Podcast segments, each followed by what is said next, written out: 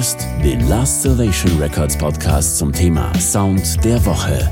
Jede Woche ein neuer Sound mit seiner Entstehung. Sound der Woche mit Alex und Phil. Herzlich willkommen zu einer weiteren Ausgabe des Last Salvation Records Podcast. Jede Woche präsentieren wir euch unseren Sound der Woche. Hi, ich bin Alex. Und ich bin Phil. Heute geht es um einen Sound, der im Film immer gut ankommt. Ein Glas wird an die Wand geschmissen. Bevor wir mit den Aufnahmen angefangen haben, machten wir uns einige Gedanken darüber, was dieser Sound transportieren muss. Da wäre die Bewegung in der Flugphase, ein kräftiger Aufprall und das Zersplittern in tausend Teile.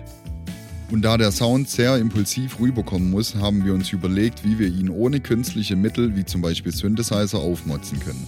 Unsere Wahl für den Ausgangssound fiel auf Fliesen. Fliesen zerbrechen deutlich intensiver als Glas und dadurch könnten wir die gewünschte Intensität im Gesamtsound erreichen.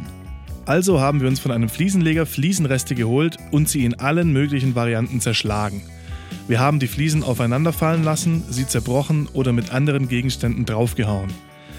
Diese ganzen Sounds haben wir aufgenommen.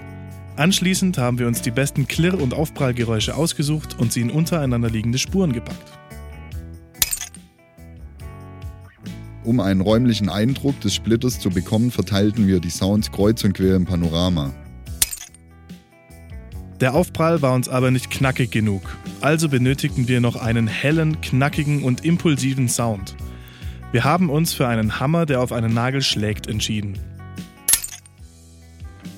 Um die Flugbahn des Glases abzubilden, haben wir mal wieder zum guten alten Reverse-Effekt gegriffen. Wir haben den Hammerschlag genommen und rückwärts abgespielt aber dieses Mal in drei verschiedenen Varianten, die alle im Endsound vorkommen. Bei der ersten Variante haben wir den Reverse Sound um 12 Halbtöne runtergepitcht. Bei der zweiten Variante wollten wir die Luftverdrängung durch ein wenig Rauschen illusionieren.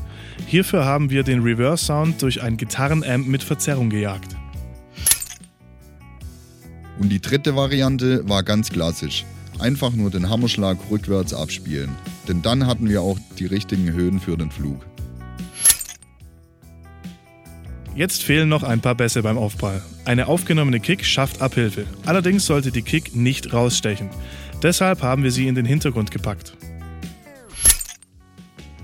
Und erst jetzt haben wir ein Glas für unseren Glassound verwendet.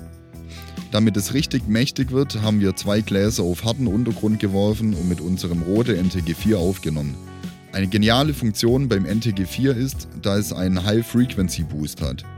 Das war natürlich für das Splittern der Glasscherben perfekt. Das erste Glas war ein Weinglas.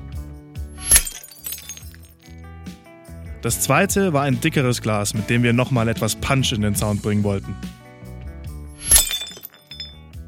Der fertige Sound besteht aus 28 Ebenen. Nur so lässt sich die Bewegung und das Klirren perfekt transportieren.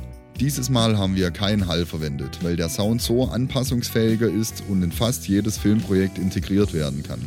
Zum Beispiel für den nächsten Ehestreit.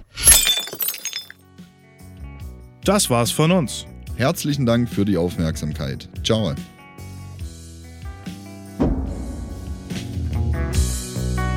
Das war der Last Salvation Records Podcast zum Sound der Woche. Jede Woche ein neuer Sound mit seiner Entstehung.